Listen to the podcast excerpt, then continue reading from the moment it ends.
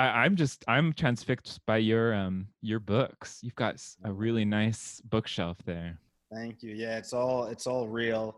Um, I actually rented it from a startup called Renta Renta Background. Came around in the pandemic, so I've just had it since. Oh, it's perfect. yeah, that makes a lot of sense. So many, so many, so many damn books.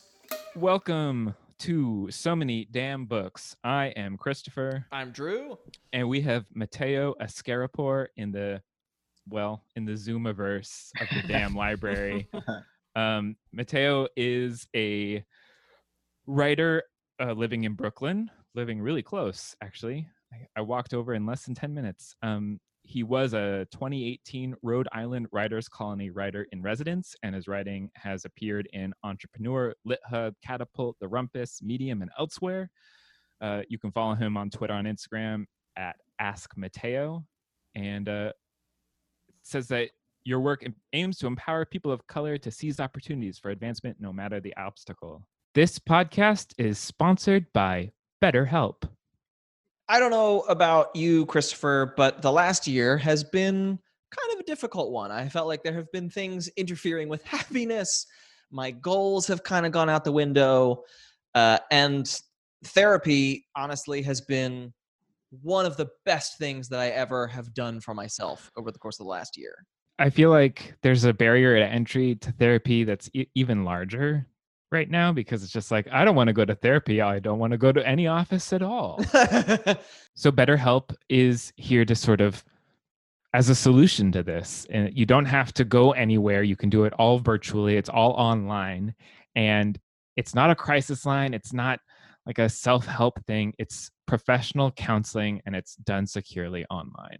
it's great too. There's a huge range of expertise available, which is particularly great for folks who maybe don't have a ton of locally available options, even during non pandemic times. You'll be matched with a licensed professional therapist who will be able to work with you directly. And BetterHelp is committed to facilitating great therapeutic matches. Um, and so, also, if you don't like the person or if it's not a good fit, it's easy to change counselors if you need to. And it's also available worldwide. There's uh, some financial aid available too. It's also much more affordable than traditional therapy and counseling. Um, it's it's really terrific. You can go to the BetterHelp website and read testimonials, um, or you can just check out betterhelp.com slash smdb. That's better h l p dot com slash smdb and you can join over a million people who have taken charge of their mental health with the help of an experienced professional And if you do go to the um, betterhelp.com slash smdb, you do get 10% off your first month. So that's pretty cool. it's pretty cool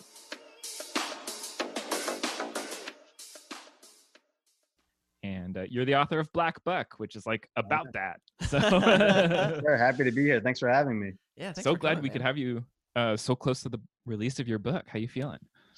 Oh, uh, I'm feeling good right now. Um, the last two days, I've gotten, I believe, six to seven hours of sleep, which is more than uh, the rest of the week. And I'm just, I'm just so happy by the blazing welcome of the book. Um, I know we'll probably get into it, but it's just resonating with people in such a deep way that I hoped for. So I- I'm thrilled about it. That's great. that's awesome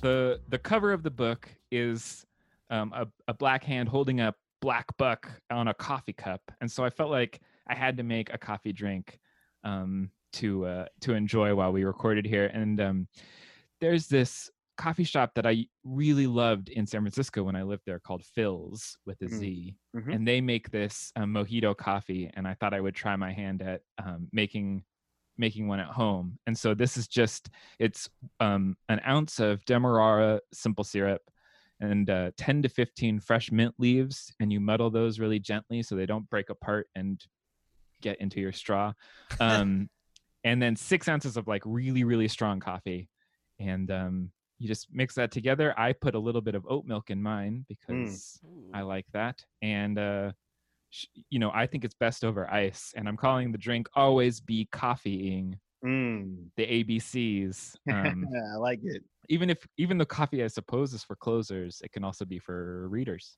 That's right. And thank for this drink. I uh, I didn't take a sip yet. I want to take a sip live. Um, for me, this is somewhat like Darren when he's with Rhett and Rhett hands him that cup of coffee because I actually pour coffee, but I didn't want to no! say anything. No, no, no, no. I didn't want to say anything on purpose. I wanted to see what you came up with. I see I see Drew biting his finger. Uh, I wanted to see what you came up with just so I could taste it. And I Okay. knew that it was going to be strong as hell. Now, I didn't muddle these mint leaves and it's not over ice. It's it's lukewarm, but I'm about to take this sip. This is really just like in the book. Oh no!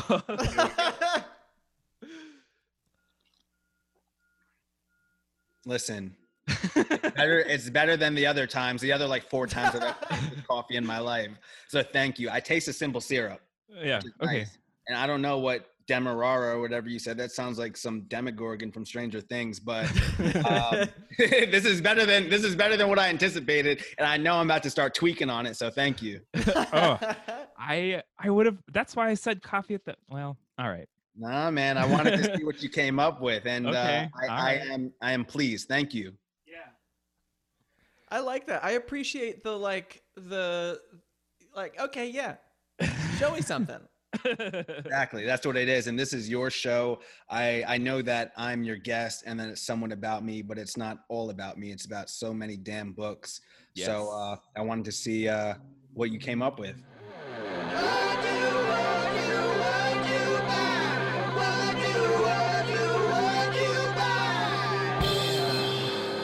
But before we get into your book, um, I really want to talk about it. But first, we always talk about what you buy.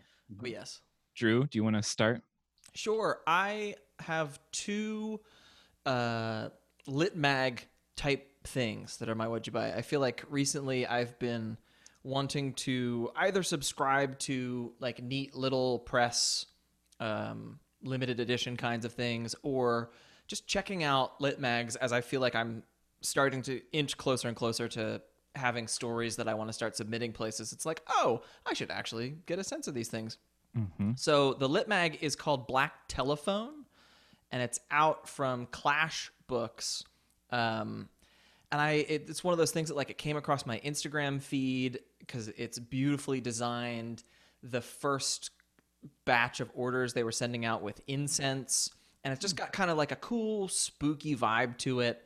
Um, and I was reading, there's some stories in there by authors who I know and I, I admire, and I was like, yeah, all right, I'm gonna check this out. Mhm. Um, the incense smells great. I haven't cracked open the issue yet.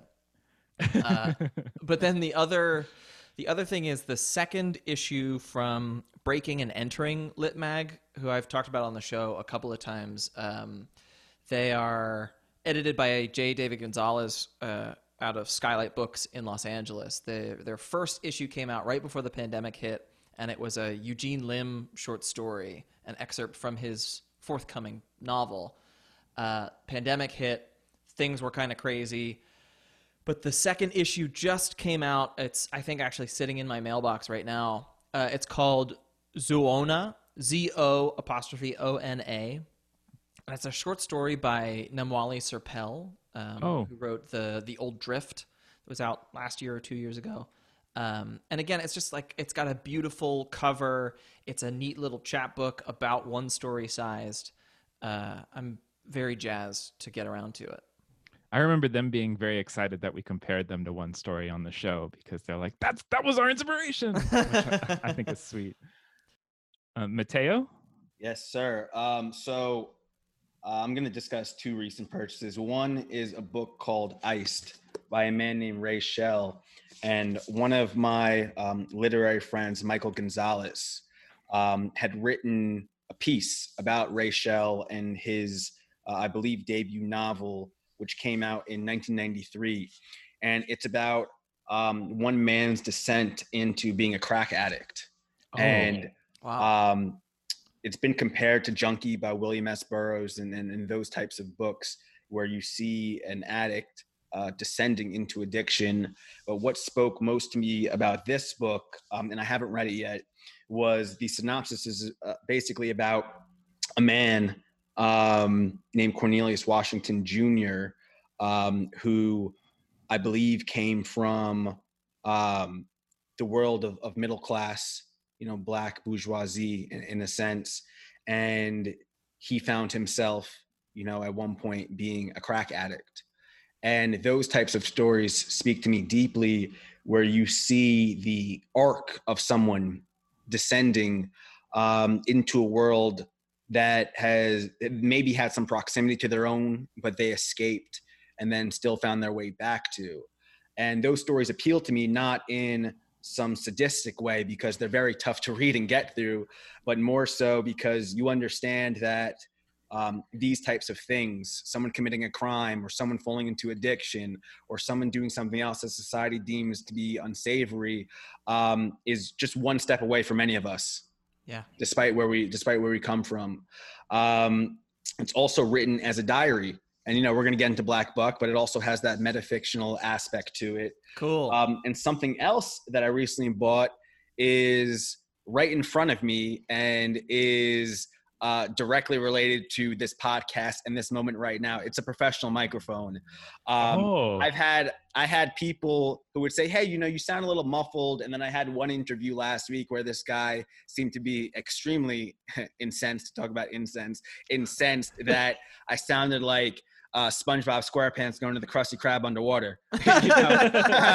Uh, so I said, enough is enough. I spoke to one of my brothers who uh, he actually went to school for audio engineering. He gave me a few recommendations. So now we're rocking with this Audio Technica, um, and here we are in crisp clarity. awesome. yes. Yeah, we hear you loud and clear. Here we go. Christopher, what about you? I got two things. Um, I I just picked up this book called The Secret Life of Groceries. Um, the Dark Miracle of the American Supermarket is the subtitle.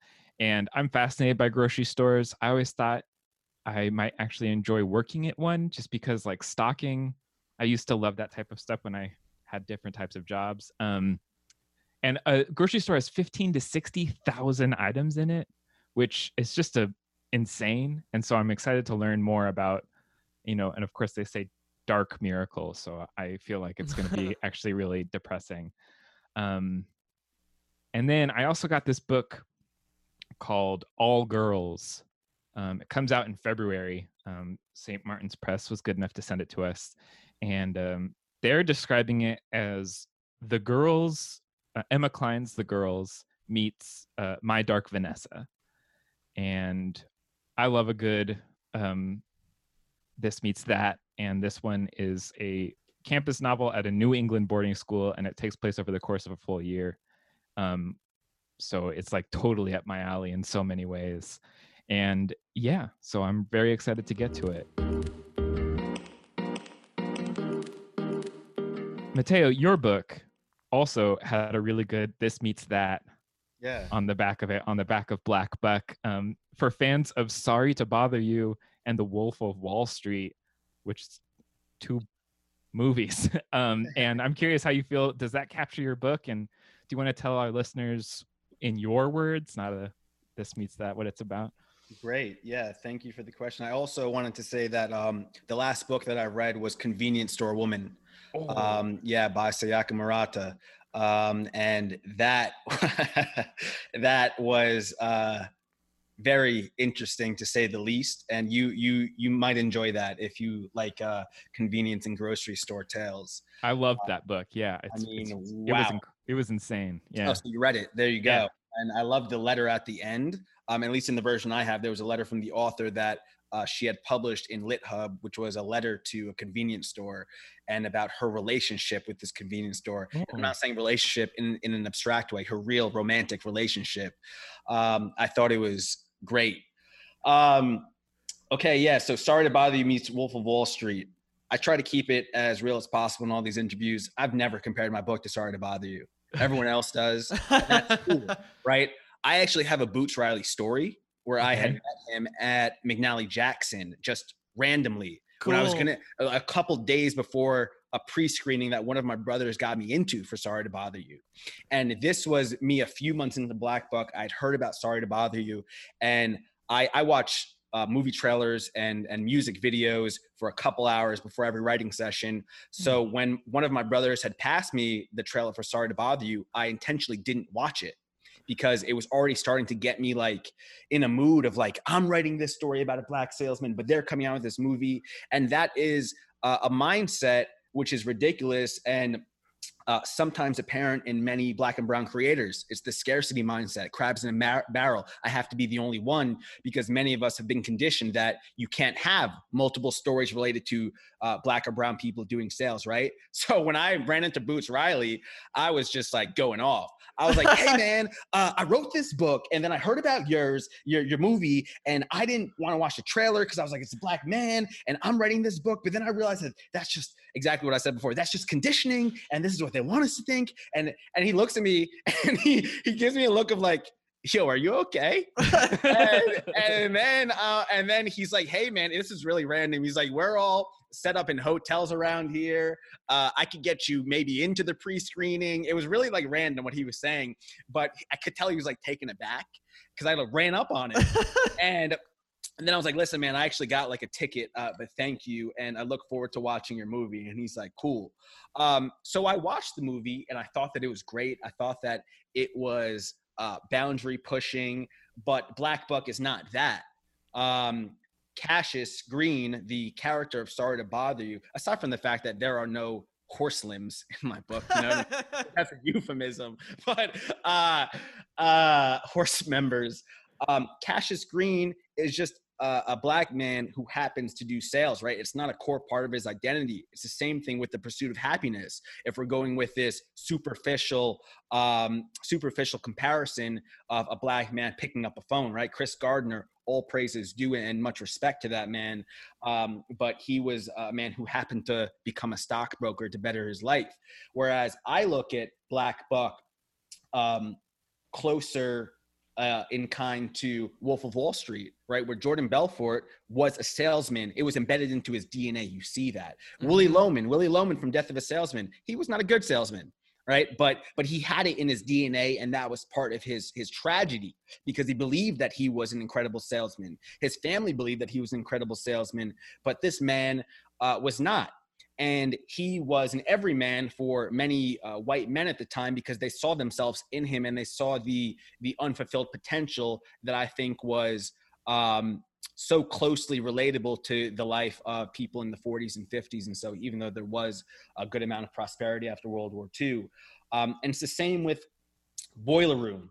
We see these people, um, Ben Affleck, Vin Diesel. Um, they are living and breathing sales, right?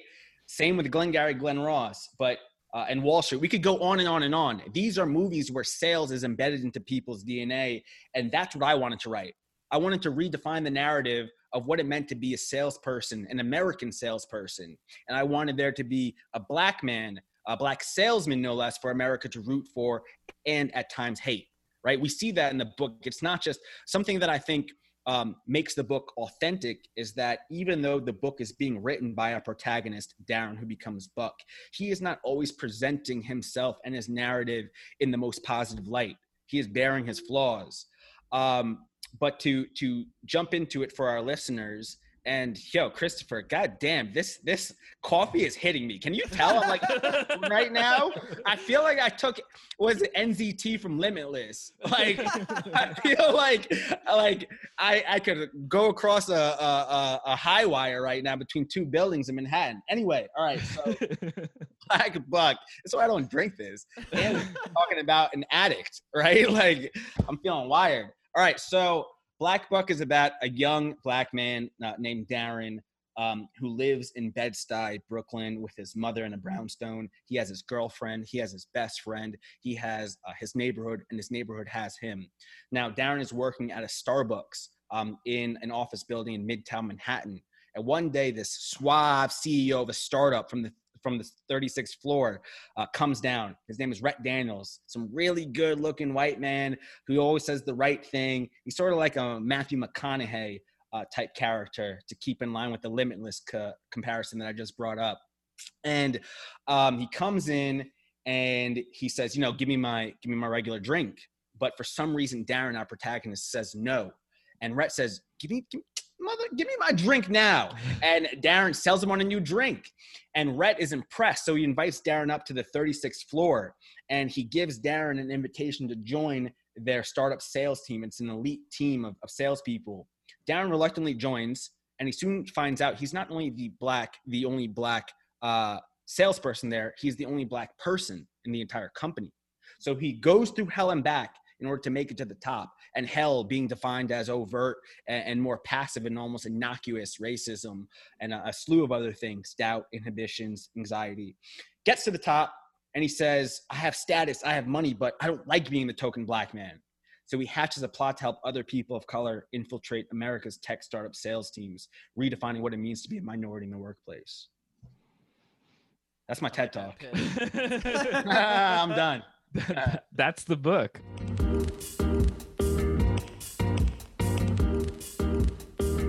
The the company that you make up for for him to start at, uh, Sumwun is it's a strange company. It feels so much like one of uh, the show's sometimes sponsors, uh, BetterHelp. Mm. And um, I was just curious about the creation of Sumwun and, and their business, which is definitely it's a little opaque. Like you're not sure what he's actually selling or what they actually do. Um, and I, I would love to hear about how you were, how you went about creating that. First off, Christopher, you got balls and I respect it because I was on another podcast where someone said, We have a sponsor similar to Sumwun, but I'm not going to say their name.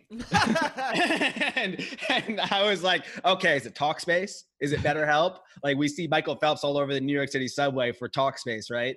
Um, Sumwun, which many people don't know, is a company that I actually wanted to build. I had the idea for some. Yeah, you see Drew's face. Whoa. I had the idea for Sumwun in 2012. I was walking around Alphabet City to a friend's apartment, and that friend um, went to therapy. And they told me how much therapy helped them, but that it took them a while to find the right therapist. And I said, Whoa, you know, I've never been in therapy. I went to a psychologist once when I was like 14 because my mom was like, Hey, like, you got to just, you got to go talk to this dude and like because i was just telling her some crazy stuff like sort of imagine me like imagine the narrator of the book and me talking to my mom like that when i'm 14 just like about different things existential things that a 14 year old typically wouldn't be thinking about. She's like you got to go talk to this dude. I went and i spoke to this dude and i would never go back because it was just weird you know? And that's not to knock therapy though right? It's very necessary and helpful for people. But flash forward to 2012 i'm walking around alphabet city and i said you know what? It took my friend a while to find the right therapist. But what if there was a service that connected people around the world but let's talk about people in the west right? Or at least in in the states. What if there was a service that connected them to people with different faiths in different countries that could reach them in different ways that western trained psychologists or therapists won't be able to? Right? I had read a, a book by um, CG Jung, and he said the only point of therapy is to reach someone and and get them to feel better. He said, I don't care if I have to lie. This is Jung, right? Um, he said, I don't care if I have to lie to them, if I have to make something up. Whatever I do in a session, or if I have to interpret their dreams, because he was a proponent of dream therapy, if I have to interpret their dreams in a fantastical way to relieve them of their issues, then I will. So I said, what if we did an Uber type thing where these people don't even have to be certified? I know it was crazy, and we see what happens in the book. They don't even have to be certified, but they could be Jewish, they could be Muslim, they could be Hindu, right? They have different spiritual beliefs, or they, they might not even be religious, but just different philosophical beliefs, and could rent their time for a fee, just like Uber or gig economy type things, to an end user. So I built this company out on paper. I had I had ideas, I had a pitch, I, I bought the domain and everything. And then when it came time uh, for me to actually do it, right when I quit my job um, in 2016 when I was working at a startup, I said I don't want to do this. I don't want to do anything with startups really, at least in this same way. I was I was burned out, and at that time I, I knew that I wanted to be a writer. Um, so when it came time to write Black Buck, after two manuscripts that never went anywhere, and this was January 2018, I said, why don't I just build this company in the book?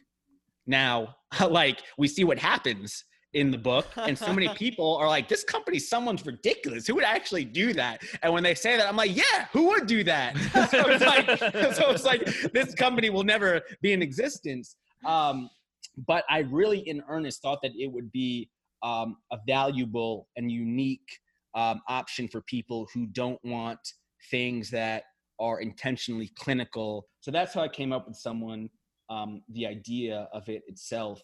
And while um, again to keep it real while parts of it were inspired by my own experience it is a different workplace than the one that i worked in even though it's set in the same exact building. I set in the same building in the same building. I love hearing about the ways in which like life ends up filtering into people's books. What came first for you? The idea of Darren and the black salesman or the structure of the story? Because there's a, an interesting structure to this story. It's being Mhm. told kind of like a memoir, kind of like a self-help book that as the story goes on, we start to see the cracks fall away a little bit and like, oh, this is Mhm. the reality by the time we get to the end. Which of which of those things came first, or did they come at the same time? Yeah, it the idea came first because after I had um, written those two manuscripts, I wrote those two manuscripts over the course of like a year, um, and they were completely different than this. They were actually more like young adult. After I'd written those, um, I was in I'm not going to say a dark place because uh, that would um, minimize the dark places that people can actually go to. Um, but I was in a place where for the first time in a long time, I had serious self doubt.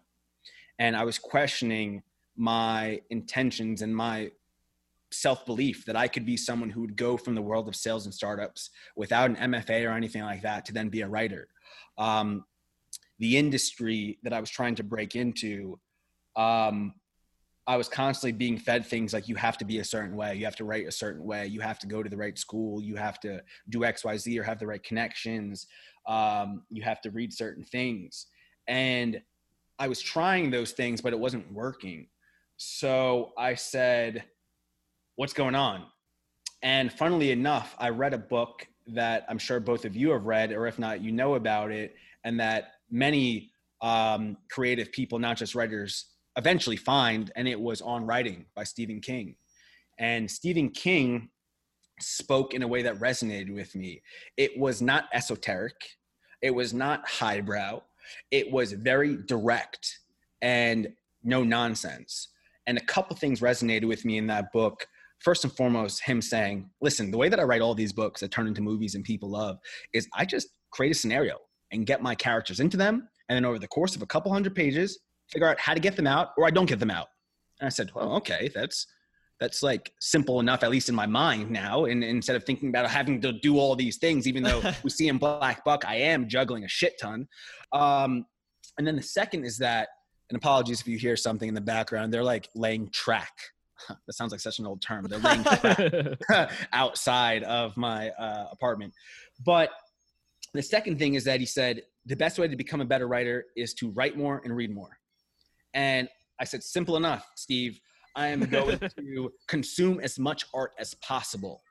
Um, I am going to read a lot. I'm going to go to as many readings as possible, even though I wasn't living in the city at this point. I'd moved back to my parents' home on purpose.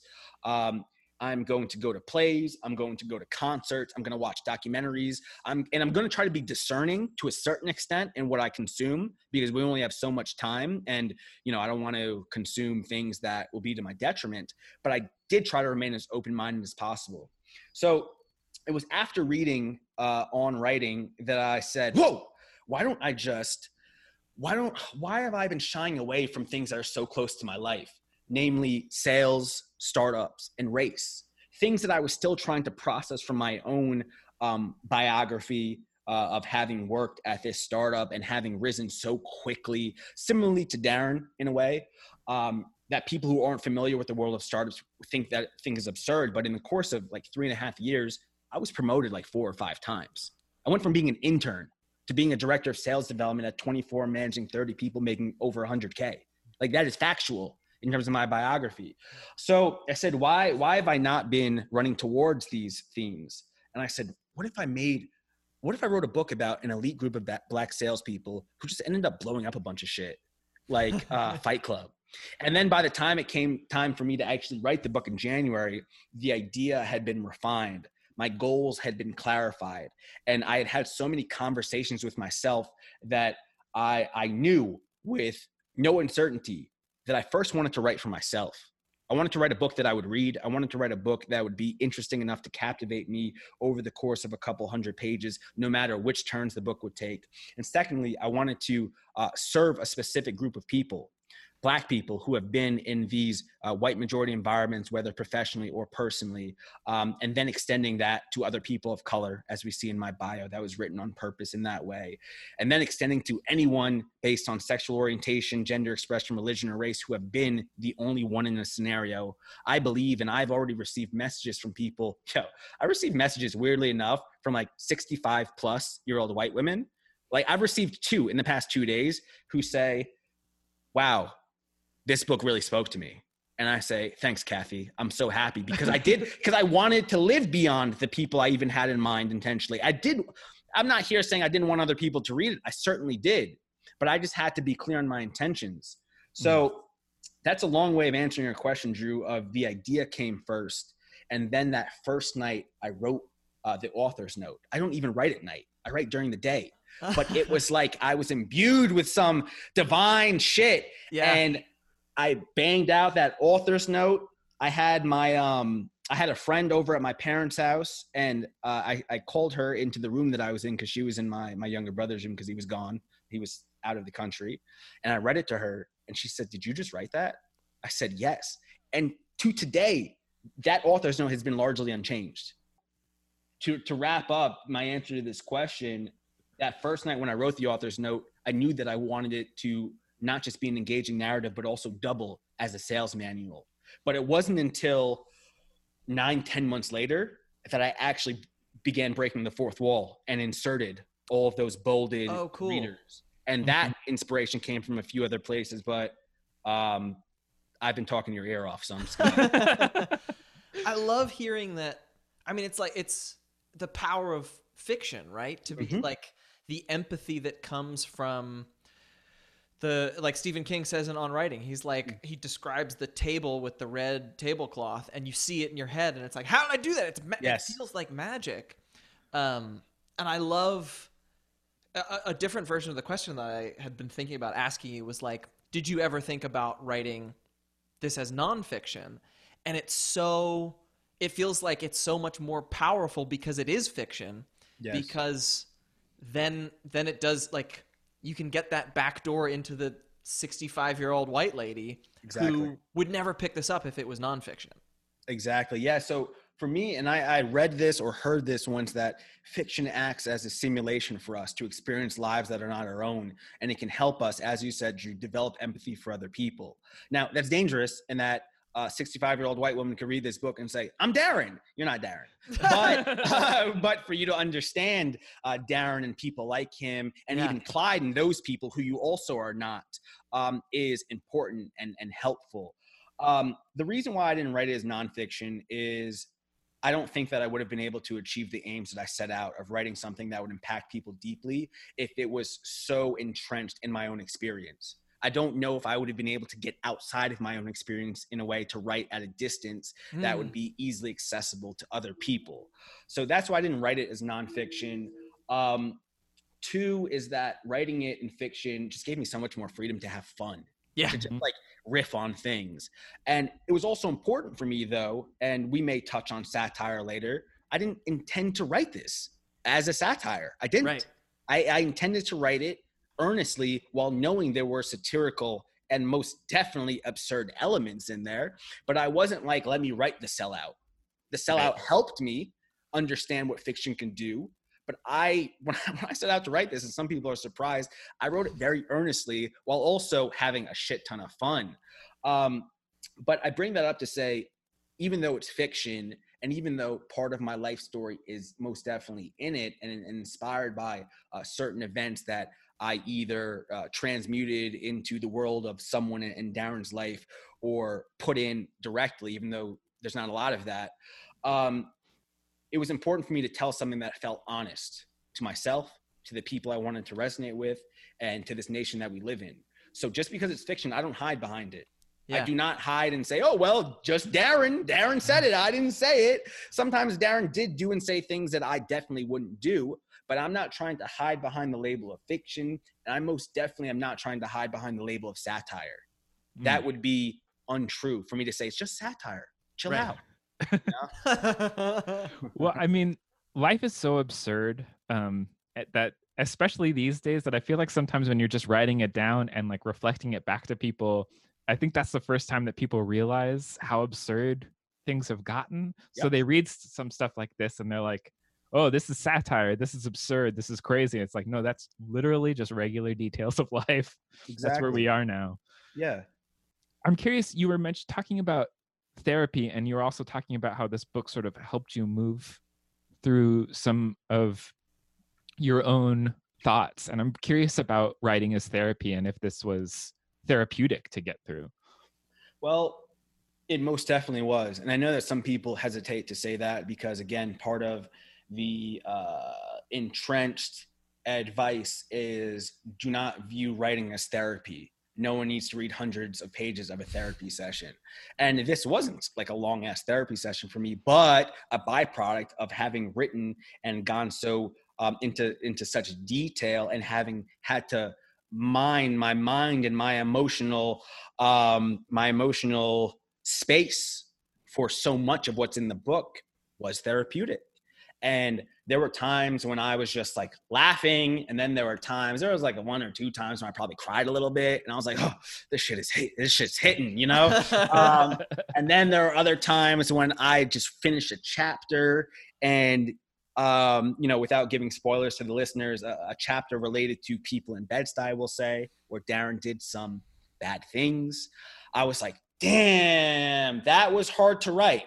There was there was one or two times. I'm, I'm not going to say for most of the book, but there are one or two times after a chapter when I said that was hard to write, and it was hard emotionally to get it out. But that's a good thing because I think it'll resonate with readers. And to me, I worked at a startup. I have a business background for sure, but I'm also someone who loves statistics. Um, and for me, the uh, one of the main um, things that folks have been saying in terms of reviews, and I, I don't really re- read reviews anymore that much, but before that book came out, I read the 100 plus Goodreads reviews, and the median feeling or answer um, that a lot of people had in terms of the book was like, yes, these couple parts were extremely difficult to get through. And those couple parts were the ones that were extremely difficult for me to write. So it's cool to see that it resonated so deeply in the same way for so many people. It's like this magical connection, this line between me and the reader. Yeah. Mm. Can you talk about what kind of reader you are? You know, yeah. how do you choose your books and and do you read a bunch at a time or Yeah, I'm a I'm a one book type of person. Um, I like to. It's just like it's the same thing about writing. If I'm if we're talking about a novel, I don't like to work on multiple novels. Today, um, I do have to work on a few things at once, but I, am doing my best to just like block out time and to focus on one thing. And then if it's like an essay or a Q and A, then I'll finish it then that same day, mm-hmm. um, and then go back and, and review it and, and revise and things like that but I am a, a one book type of reader and I am extremely discerning in terms of the books that I buy and in terms of the books that I read. Um, I'm aware, like many of us, that we're not going to be able to read all the books that we want. And like reading a bad book for me is like spending a thousand dollars. I've never done this, but spending a thousand dollars on a bad meal. It's just like, oh, it hurts. It hurts your wallet. it hurts your spirit. And if it's a bad meal, it might hurt your stomach. You know what I'm saying? Yeah. So um, I'm extremely discerning and I read a lot of old books. And this book, Iced, it's not even, it wouldn't even be considered that old to me. It's from 1993, but we're going to talk about The Spook Who Sat by the Door, right? Which I believe is from 1969. Yeah. I read a book last year from like 1899. Um, the Conjure, the Conjure Man, or, or the Conjure Woman and Conjure Tales. Um, the Conjure Woman, yeah, and other Conjure Tales uh, by Charles Chesnutt. That's from like 1899, and that was uh, definitely an old book. So I read older books, but I also do my best to read books that have come out in the last few years And um, honestly, I try not to read books that are being like hyped up a lot in that moment because I want distance. But sometimes I do break that rule, especially if I really want to support that author and I want to learn more about their journey at this point in time. Someone being the book right behind me, The Prophets by Robert Jones Jr. Yeah. Robert Jones Jr. Um, his book came out the same day as Black Buck, and maybe a month or a few weeks before our books came out, we we began a dialogue with one another, and we speak almost every day or every other day. And yeah, it's cool, right? He um, he has been someone who I can lean on, and someone who I don't have to put up the front when people say, you know, and, and I didn't really put up a front for you when you asked this question initially because I told you how I felt in the moment. But sometimes when people ask, how do you feel? They're asking, do you feel how I would feel in that moment? And with him, I can break it down a little bit and be like, brother, this is incredible. Like weeks ago, we were both like, oh, it'd be great if we hit the New York Times bestseller list. And we were both on there and it'd be great, right? Um, and then we hit. And then he's like, how do you feel? I was like, man, I feel good, but I'm also like really tired. Like, honestly, I feel more exhausted than happy right now. This is something that I wanted, but this isn't also the end all be all of what I wanted. Um, so yeah, that's the type of reader I am. Um, I'm not someone who reads uh, the same book multiple times. I do want to get better at that. I've read a few books multiple times, one being Specimen Days by Michael Cunningham um, or Leaves of Grass by Walt Whitman. Just books that affected me so deeply at a certain point in time that I was like, yeah, I want to read that again. So I do want to get better at rereading books. But again, um, we only have so much time. And I got to get these, I got to get these fresh reads in. so true. yeah. Speaking of, I mean, fresh reads. So you brought us uh, "The Spook Who Sat by the Door" by Sam Sure. Greenlee, and I think the way I want to get into talking about it is to acknowledge that I I say this all the time on this show. It's one of my favorite things about doing this. That book and your book are like inextricably tied, like in Exactly. a wonderful way that the two of them informed each other. Mhm. Um, in Black Buck, Darren starts using his power for good, essentially. In in create, I like that you uh, earlier you referenced like the Fight Club side of things because it does feel like that at times. Like, Yeah.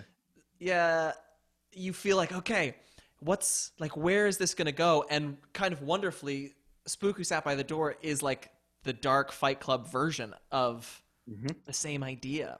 Mhm. And so I'd love to know why you recommended the book to us and, and what you love about it.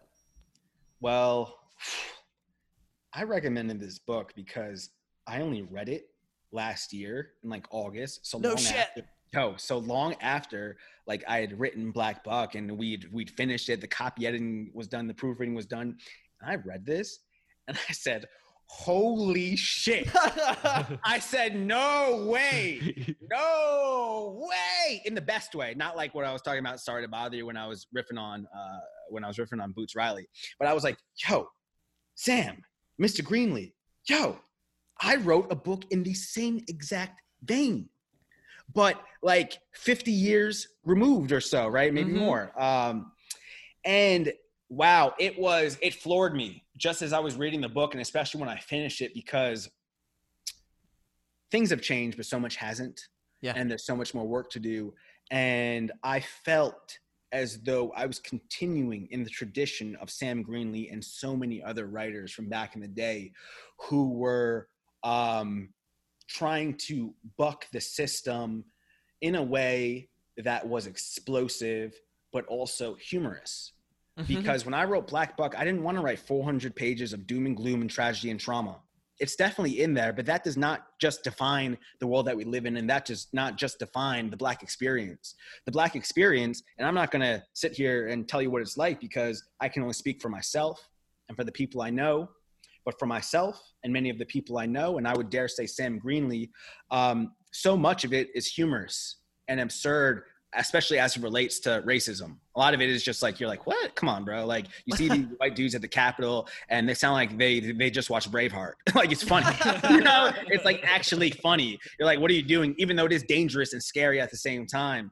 Um, but but within our experience is so much love and joy and it's not always just making the, the most out of a bad situation but it's about having fun um, and, and just having a certain zeal for life. So i read this book and i felt all of that and the plot itself though was just i said yo this is this is not black buck one for one um, but it is so close. You have this this man who um, who is a lot more with it than Darren when he first starts working at Sumwun. this guy knows who he is. He knows that he is the token. He knows that he eventually wants to take um, the skills that he gains at the CIA and being the spook who sat by the door, right? For a history lesson for, for listeners is the spook who sat by the door has many meanings, just like the title of Black Buck. And that spoke to me too, um, because the title for Black Buck is something that comes up a lot that is provocative or contentious and people want to get into it. Um, the spook who sat by a door, again, for listeners, has many meanings. One being spook is a derogatory term for black people that has been used throughout history. Two is it's a term that was used for people who work in the CIA, a spook. Three is that uh, for these diversity hires that we call them today or affirmative action hires, um, when they would be hired, back in the day, the 40s, 50s, 60s, more so the 60s and 70s when we had the uh, the Civil Rights Act and um, organizations were mandated to diversify their ranks. Um, if they hired a black or brown person, they would put them by the door. So even though it might have been extremely white behind the door, you would see the token at the front and say, ah, there's there's a little there's a little diversity. There's a little there's a little uh, blending in this coffee if we if we go with that. um, so the title the explosiveness, uh, the satirical element, the absurdity, the power, the um, the put on, as he says in the book. He says, you know, a lot of a lot of these people that he uh, was working under these white people, the thing that they would hate most is the put on, is you just doing this right before their eyes. And that just spoke to me because that's what's going on in Black Buck, man. I could keep going. I know we're going to keep going, but those are just some reasons why I wanted to pick the spook who sat by the door. I loved it too because it's I mean it's hard to find right yep. now, and like the the book has had a difficult time getting published, particularly in the states. I I did a bunch of research as I was like, why the fuck is it impossible for me to find a copy of this book? yeah, it it we were looking it up and we saw that it was like embraced and published first in London, um, and it it was kind of a huge hit over there, but it, it keeps getting out of print here. I think mm. only a university press has it out in the yeah. United States now. I actually listened to the audiobook read by Dion Graham. Mm. Ooh, fantastic listening experience. If if um if people like audiobooks, it's it's a really, really good one. Mm. Um Dan Freeman is an incredible character. It's one of my favorite types of characters that um can put on a mask really quickly. Yep. Like yeah. they they just fit. He just is this chameleon that fits in wherever he is. It's it's one of those things that you know you always want. You want yourself yeah. to be like that. Yeah. Um, and he's just like a superhero at it. Like it is his superpower, and I loved that. Um, and his name Dan Freeman. Freeman is, is perfect. It's great. Uh, to to to I guess, discuss a connection that um, you just made. A couple things. Well, there's a movie that came out for the Spook Who Sat by the Door. I actually mm-hmm. have been saving to watch it for a while, like when I feel like I really needed it during this publication process. And I'm not there yet where it's like, ah, I really need this right now, but it's going to come. Lee Daniels, I believe, is adapting it um, into a series. Cool. And it's funny because, and I don't know if I'm supposed to talk about this stuff, but it, it doesn't matter. I'm a free man, quote unquote. Um, I actually had spoken with Lee Daniels. I went to his apartment in Midtown Manhattan regarding Black Buck. Um, and that was a wild experience. And uh, the last connection I'll say is you brought up, Christopher, that people in London and England loved the spook who sat by the door. Well, we're in talks with UK publisher, publishers for Black Buck right now. But something that uh, they said to us months ago is Black Buck is too American for our audience. And I said, too American? What are you talking about? What do you mean? Do you not know? Do you not know that there are black people that live in, in London, black and brown people, and they are experiencing these same things that are going on over here? I mean, they just came out with an incredible series, Industry, which yeah. is very Black Buck esque. Um, and now everyone is saying, oh, whoa, we need this over here. So it's funny that you brought that up, Christopher, because months ago they were saying something differently. And I have no qualms about bringing it up because I'm just telling the truth. And I can't wait for them to uh, bring Black Buck over there. So yeah, um, that was that was my side. But in terms of the mask, we see that Darren um, isn't good at putting up a mask, Right. and um, he is very relatable in ways that what is happening to him and around him does get to him Mhm. and he tries not to show it but he does even in the workplace and then we see him having these more honest conversations with his family and especially his girlfriend at one point. Um, and something else that for for readers and especially black readers that i've seen is a duality in terms of, ex- of his experience where they say i would never take what darren takes from clyde. That would never be me I would have killed Clyde. They say I would have, I would have caught, a, I would have caught a body. I've seen people say I would have caught a body. That workplace would have had to call the cops on me. But then there are other people who understand Darren's experience that I understand so well, and you two probably understand well in certain scenarios where sometimes you're stunned into silence, or sometimes you say, "Let me not go into conflict right now." Because I, I don't feel like I can actually uh, stand it or I have the emotional fortitude. Um, and that is the experience of many of us, um, just people and also black and brown people in America. And I, that is the that is the mode that I wanted to assume in, in terms of Darren's narrative at that point of showing how sometimes it's just take it until I make it, take it until I make it. But it, that line of it, is constantly being pushed and pushed and pushed. Mhm.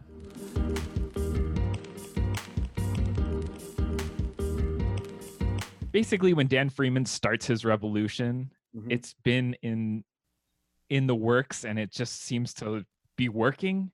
And uh, for for Darren, for Buck, his revolution has a much harder time Mhm. getting off the the ground. And I just think that there's something about what we were afraid of in the late 60s versus what we're afraid of now. Most definitely, and and I'd say um, you're absolutely right. It was harder for Darren to spark his revolution, and the past um, year we've seen um, a reigniting of passion and fervor for the fight for progress. Right? Um, we have many people that were marching in the streets after the execution of George Floyd, Breonna Taylor, Elijah McClain, all of these people. The list goes on and on. Ahmaud Arbery, um, and we haven't seen that in a while, and that's why many people do feel hopeful and I feel hopeful too, but I have many other thoughts, but we've digressed enough, so I'm not going to get into them. But what I will say is that Black Buck does take time, does excuse me, take place at a certain time. It takes place in a certain a couple years, and sometimes the reader can get that, even though I don't call it out explicitly. And I'll say it, it took place right in the 2010s, right? To just keep it a little bit vague for those who haven't read the book. And um, while we had Eric Garner and uh, Michael Brown, Tamir Rice, and so many other um, unarmed black, Sandra Bland, um, unarmed black and brown people being murdered, um, and people were taken to the streets. It wasn't in the same way that we saw this year. But going back to your point, Christopher, in the 60s, it was much easier. It was like this powder keg, right? Where one thing, people were, it was going wild. It'd go up immediately, right? And we are not as susceptible, and maybe it's a good thing or a bad thing, um, as being incensed about injustices. And I'm talking about prior to 2020. Now it's something a little bit different.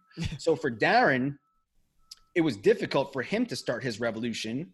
First off, because of that, like the the political and social environment that we're living in today, and secondly, because he didn't have the same vision as Dan Freeman. He didn't know. Darren, it's very important, and I say it in the I say it in my pitch, and it's somewhat misleading, but people are going to have to deconstruct it and read the book. I say that Darren um, realizes he doesn't want to be the only token, and he hatches this plot. Right? He does hatch a plot, but he had to be pushed into it. Mm-hmm. Mhm. It, it's somewhat in line with him being this anti-hero. He is not MLK. He's not Malcolm X, even though, funnily enough, right? People say, "Hey, do you know you look like these people?" um, but he is not one of these people. He's not Dan Freeman who said, "I'm going to change the world." He had it pushed on him. So Darren's lack of vision, Darren's lack of feeling as though um, he had a part to play in this fight for progress, also made it that more difficult for him to uh, begin his revolution. He didn't have the vision. And we see him stumbling and sometimes flailing, especially when he begins this group and he's trying to train these people. Some of these ways are counterproductive, right? And don't actually, that aren't in line of, of training people. But uh, he eventually finds his footing with the help of so many other people. It's one of the most comedic parts of the book is his early um, bits of training his new people, his happy campers, um, and and the ways that he's like you have to do this. If you can sell you can get yourself out of this situation. Yeah. and the whole time i mean it, that is some of the most tense parts. It's funny and it's incredibly tense. Yeah sure. I love that both of these books felt hopeful in a way Mm.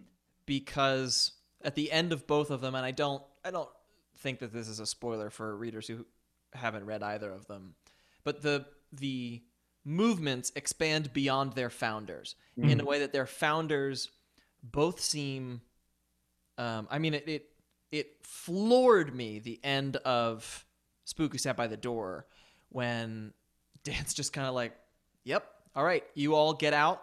And what's and he just like sits down and has a drink, and it's Yep. like it's such a cinematic like ending moment. Oh yeah. But similarly, it, at the end of Black Buck, as Darren is like, you know, uh, I these things happened to me, and that's not what's important. What's important is that everybody else who is out there continuing to propagate. It just it felt very necessary almost. Like the mm-hmm. reminder not just about the individual struggle and sort of we as a society like we often lionize the person who founded the thing the the people who are at the forefront of the movement.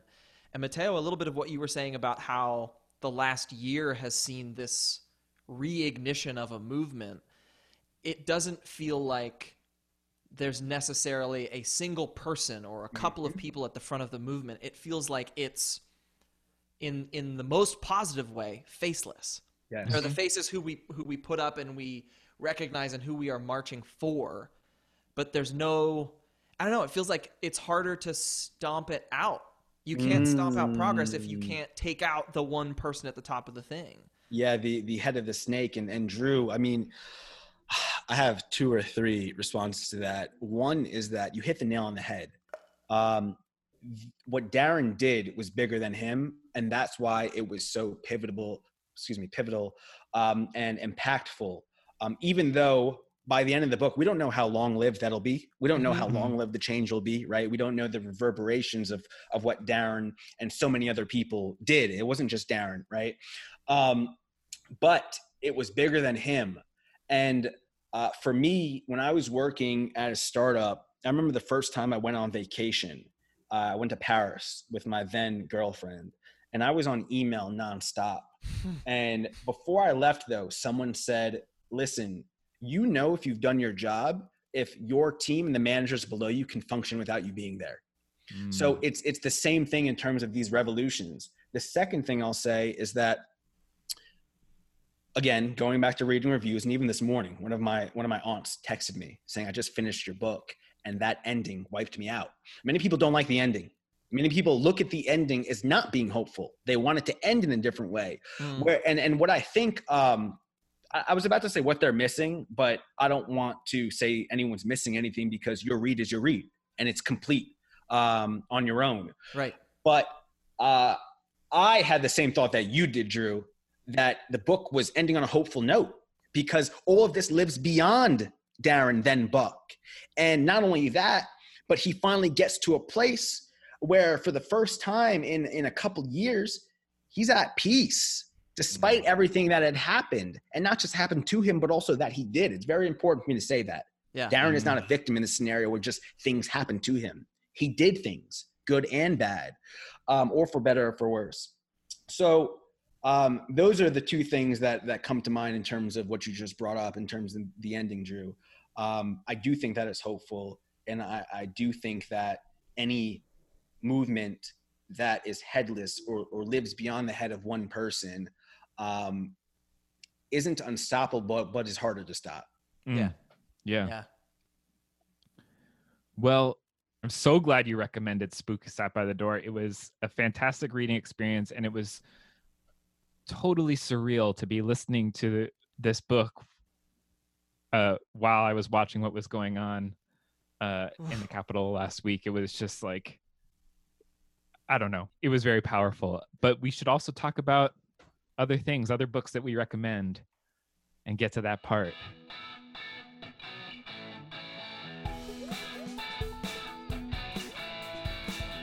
We read some pretty cool books. We recommend you take a look. Yeah. Drew, do you want to start recommending things? Oh, yeah. Okay. Um, I have two books. Uh, one of them is one of my favorite books from last year, uh, a book called Homeland Elegies by Ayad Akhtar. Um, I talked about this ages ago when I picked up the book. Uh, I know Ayad as a playwright. Um, Disgraced is a fucking astoundingly good piece of theater. And this book totally upends everything that I've ever experienced with autofiction. Like Mhm. the main character is a Pulitzer Prize winning playwright. The details of the main character's life are similar to Ayad's, um, but there are pieces like he is very clear that it's a novel, and the the blurring of the line. I don't know. It just feels more um, uncertain in a sort of like quantum way than something like a Ben Lerner novel or the Karl Ove Knausgaard books. Like there's something about the way that um, Ayad wrote this book that you you really like I, and and some of it again might be because I know his work and worked in the theater and so have experienced um like as he's talking about theaters that he's working on, I'm like oh they're right. This has got to be that production. But then I'm like oh but does it? I don't know. It just I was living in that space of like is this real? Did he have syphilis? And did he write about it? What? And like that that uncertainty i just it's been so long since i've experienced that in a novel. And it says these amazing things about the immigrant experience about america in it, it's one of the first um like trump era books that i feel like will that that directly addresses trump that i feel like will last in a Mm. way. I feel like there were so many books that came out right away that were like oh we're gonna try to look it's this bullying strongman or whatever. And this there's just something about it. Um, i really really loved it. If and i can't think of anything to um, compare it to which is also to me a mark of like truly an exceptional read. The other one is a read that i picked up a couple of years ago and i was thinking about it as i was reading um, sam greenlee's book oreo by fran ross which we read i read for the tournament of books a couple of years ago. Even though that was a book that came out i believe in the early 70s it went out of print and then came back into print. It was sort of this this moment of rediscovery. Um, and it's another like it is satirical. Fran ross wrote for richard pryor for a while. Like she was very very funny. But it also isn't it isn't meant to be a satire necessarily. It's it's that thing of like real life is absurd and funny and has satirical elements. And like you kind of have to figure out what that line is for yourself as a as a reader and as a consumer. Hmm. um and i don't know if if you haven't if you've listened to the show and you haven't picked that book up i recommend it i think it's one of the funniest books i've read in a long time Hmm. um yeah so those are my two mateo how about you Oof. Um, wow. So Oreo has popped up in my, in my life many times, um, but I actually haven't read it yet. Mm. Um, that's a book on my on my list. I have a, a list, an ever-growing list of, of books to to read, and Oreo is sometimes getting bumped up, and then ten more go above it. But yeah your your description, I'm sold. Um, so I need to read that ASAP. And um, Homeland Elegy, right? Mhm. Uh, I I haven't read it, but that was a book that was being hyped up a lot, and I said, let me see if it finds its way back to me Mm. for me to read it.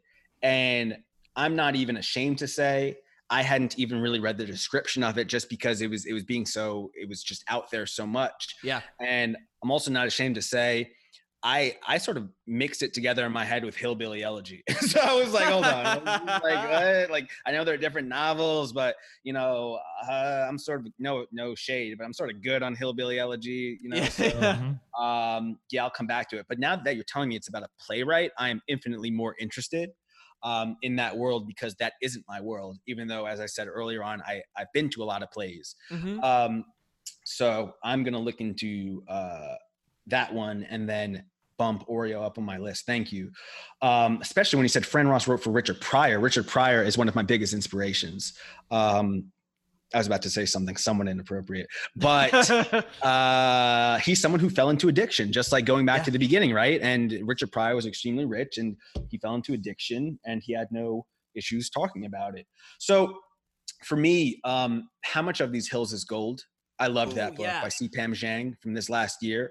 And um, wow, the writing was people say, oh, the writing was beautiful and incredible. It was, but for me, what I enjoyed most about it is that it was sparse. Like it matched the environment Mhm. of the Western frontier of the late 1880s and the gold rush, or may, it may have been, excuse me, it was like 1840. The book spans time, it jumps time, but uh, the 1840s to like 60s, it matched the her description of that frontier and how just barren and hard it was to exist there. It is a book about immigrants as well as you were discussing, Drew, what it means to be the only one as Mhm. well, being the resident other, gold, and again, keeping in line with uh, keeping it honest. There was a second when I had to Google whether there were tigers roaming the western coast of the United States because C. Pam Zhang just made it seem so real that I was like, wait a second. import them somehow from parts of Asia, and then they populated, and then they were killed off like bison. Um, so that book was just out of this world. Another that I recommend, and it's um, it's a guilty favorite, and I say guilty favorite because there are a lot of bad things that happen in the book, and a lot of bad things that this protagonist do- does to women in particular, right? That that I don't agree or condone. And this book is Pimp by Iceberg Slim. Hmm. And um, the reason why I enjoyed it and I still enjoy it and recommend it so much is that it is a masterclass in voice, number one. And number two, Iceberg Slim, this is uh, very much so some autofiction because he was a pimp. He does not try to prop himself, or excuse me, this narrator um, who is inspired by himself up in the same way that Black Buck doesn't look to um, prop up its narrator. Mhm. Um, he is unflinchingly honest about um, what pimps do and what they subject women to, and the psychological warfare. Um, and it does also show the resiliency of women. But again, it's a guilty read because it's not an easy read. Um, but it is still one that I am for the better uh, of having read it. So there, there's Pimp. There's How Much of These Hills Is Gold. There is uh, Black Docker. If you want to talk about books that are hard to get, Black Docker, you got to go to like A A Books, and they they have a couple, but it's by Ousmane Sembène, who was actually the father of African cinema. Hmm. And Ousmane Sembène, yeah, he he didn't just write a novel, Black Docker. He had written many books, but he'd also uh, created, excuse me, shot and directed many films that introduced cinema to Africa. He was Senegalese, and his his works um, were unabashedly uh, African and and specifically Senegalese. Um, his his uh, his characters in these works weren't only speaking French, which was which was the colonial power at the time, but they were speaking Wolof, right, which was um, Yeah. his native tongue. And he has this uh, this movie called Black Girl or Let Noirs, um, I believe in French. And my God, I mean, I'm not going to say anything about it. Just just try to find it. I listen. I had to pirate it. Whatever. I pirated it. I couldn't find it anywhere. And it's not a long film, but wow, I was just floored. So the Black Docker though is about um, a black dock worker in Marseille and what it was like in that time of again I, i'm not going to get this right but either like the 50s or the 60s um, of being black and being a laborer in france and his relations with uh, communism and with the Arab workers as well. Um, and it was just, it was wild. And oh, man, this just goes on and on. Let me let me give one last one. hmm The angry ones. This is one that, to be honest, I'm not as guilty for recommending, but there are things I take issue with in it. You know, um, the angry ones by John A. Williams. John A. Williams is one of my favorite writers, whom I was only introduced to a couple years ago. And the angry ones is about a black man who is the only one working at this like absurd uh, publisher that they're basically scamming people. You know how sometimes you have these publishers or agents that are scamming people. Mhm. This this publisher is scamming people, but this character is the only black man there, and he discusses what it's like um, for him to be working in in publishing and to um, be uh, uh, accruing some money or, or needing money X Y Z, and what I didn't vibe with, and what I disliked was him using uh, a derogatory slur for queer people, a de- derogatory slur for queer people, the F word. And um, people take issue with some words in my book. I was very intentional about every word in my book, especially words that are derogatory and words that I don't use. And I've seen it on Bookstagram of people taking issue. And that's okay. You can take issue, uh, but at the same time, who's saying those words? Mhm. right? It's it's very important because i didn't want to write those words out because people use them in worse words and i didn't want to write those types of people out of the narrative. But that Mhm. doesn't mean that that that you're going to agree with um, my decision to do so. And i don't and john a. Williams doesn't have to agree with me. He's he's passed now but he doesn't have to agree with me disagreeing with him using that word. But it just felt like more so one of those words that were indicative of the times and Yeah. you say hey this is what they said in the times but it it didn't feel um, like it served a greater purpose. Maybe it did from his perspective. I'm not sure. But yeah, the angry ones loved that. And let me stop there because we could go for hours. Uh, we got deep real quick. These aren't just wrecks, man. Ooh. that's a good. That's a good list. yeah, definitely. All right, Christopher, take us home.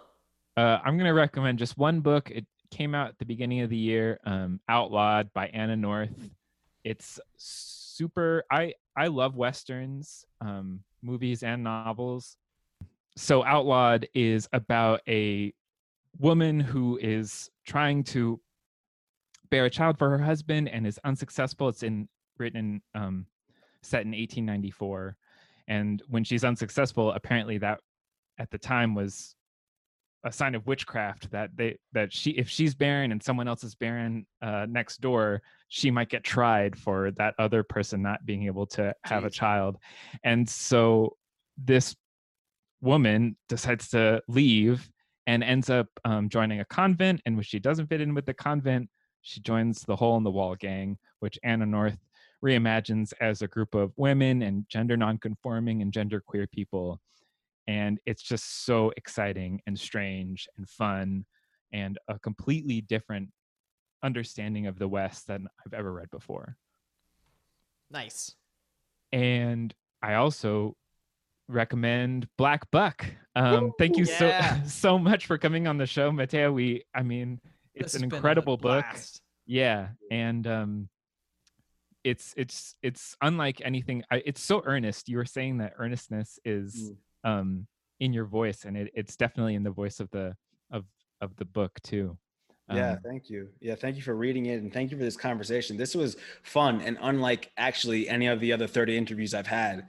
Just with like two young men who love literature and uh, we could talk about it deeply. Um, those other interviews are great too and they, they're different, but what I love most is just new and different scenarios and new different ways to not just talk about Black Buck, but also literature. So thank you for your time and this uh, coffee drink that got me wired. Now I'm a little, for listeners, now I'm a little chiller now, right? I'm sipping on this.